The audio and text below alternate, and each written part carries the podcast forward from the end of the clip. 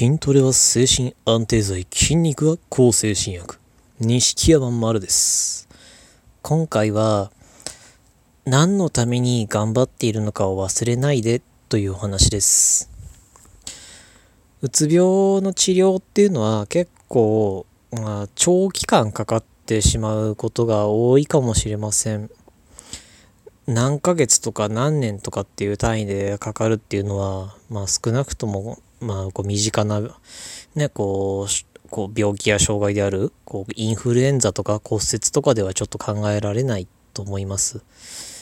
で、そんな何年とか、ね、まあ何ヶ月とか何年とかっていう長期間かかっていると、こう、何のために頑張ってるのか、わからなくなるっていう人もいるかもしれないしそれにとついまあ自分が元気になることとは関係ない余計なことに走ってしまう人もいるかもしれない。なので今回はその自分が何のために頑張ってるのかを忘れないでというお話をしたいと思います。結構こう治療を続けてるうちになんだろう、僕のもその入院中もこう退院後のこう社会復帰のためのこう OT とかに、ね、参加するうちに結構まああったことなんですがと自分がこう元気になることが第一なのかあの他の患者さんに優位に立つことが第一なのかがこう分からなくなってしまっている人というのが結構いたんですね。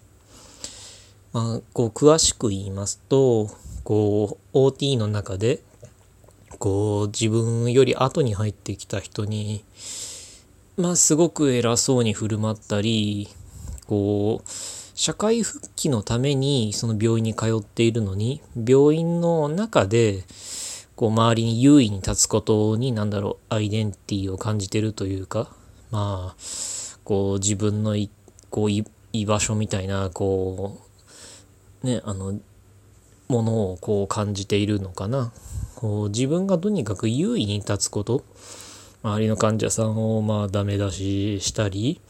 まあ、お医者さんとかこう医療従事者が見てないところですごいこう医学的なアドバイスをしていたりしてこうねあの自分がねまあ申し訳ないけどこう社会復帰のために治療をしているこう一患者あくまでねあの先にはいあのそういうねデイケアだとか OT だとかっていう場に来ていようが別にこう立場に上も下もないはずなのになぜか自分が患者の中で立場が上のになったかのような振る舞いをする人が結構まあいました。それにあのこう自分の治療を諦めてしまっているのか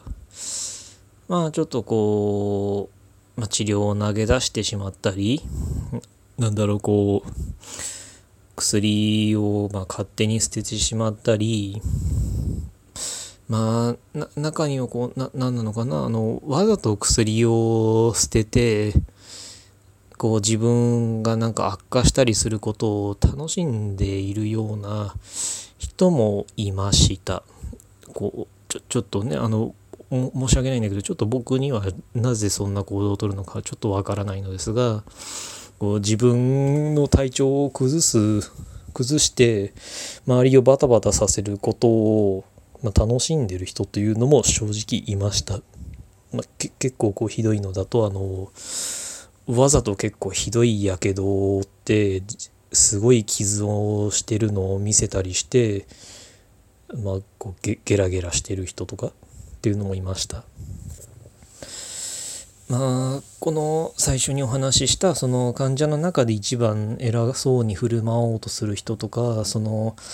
わざと周りを騒がせようとする人とかっていうのもまあもともとはあの普通に元気になるために治療を頑張っていたと思うんですね。だけどなんだろう途中からまあ何があったのかはちょっとわからないですけど何らかの事情で、まあ、優位に立つことだったり心配をかけることだったりに喜びを感じてしまっているのかなと思います。だけどみんなみんなあの最初はそのこう病気の辛い症状辛い現状をどうにかしたいと思ってねそれこそ這うような思いで頑張って病院に行ってそれで強い副作用の薬を一生懸命もう頑張って飲んできたと思いますなのにどうしてそう目標が、ね、元気になることから全然別の方向に行ってしまうのかなと。もちろんそこには個人によって全員全然違う事情があるのかもしれあるとは思いますし僕がこう推し量れるような次元のものでもないのかもしれませんがでも病院に行く頑張ってあの診察に行くっていう選択をしたっていうのはとてもこうすごいことであってあの結構あの思い返してみれば初診の時初めて病院に行った時って結構精神的なハードルでかかったと思うんですよ。でもそれでも行ったわけじゃないですか。精神科に行くっていうのはとても勇気がいる行動なのにそれでも頑張っていったというのは元気になりたいとか現状どうにかしたいとか、まあ、治りたいとかまたバリバリ働けるようになりたいとかそういうこう前向きな思いから始まったはずなのにどうしていつのあのいつの間にか違う方向に行っちゃうのかなと。そうではなく元気になることがも、ね、目標で始めたんだったらもうこうねどっかでねその諦めの気持ちなのか何なのかは本当にわからないですけど別のね方向に走ってしまってるのであれば一度思い出しましょうって。そんな風に周りに優位に立つためにやってきたわけではないし周りを、ね、心配かけてバタバタさせるためにやってきたわけではない。あくまで元気になるために頑張ってきたんだからその自分の本心を忘れないでと。自分が今まで頑張ってきたものを自分で水の泡にしてしまうっていうのはちょっとこうねこう大きなお世話ですけど今まで頑張ってきたあなたに対して何より申し訳ないと思うんですね。だからこ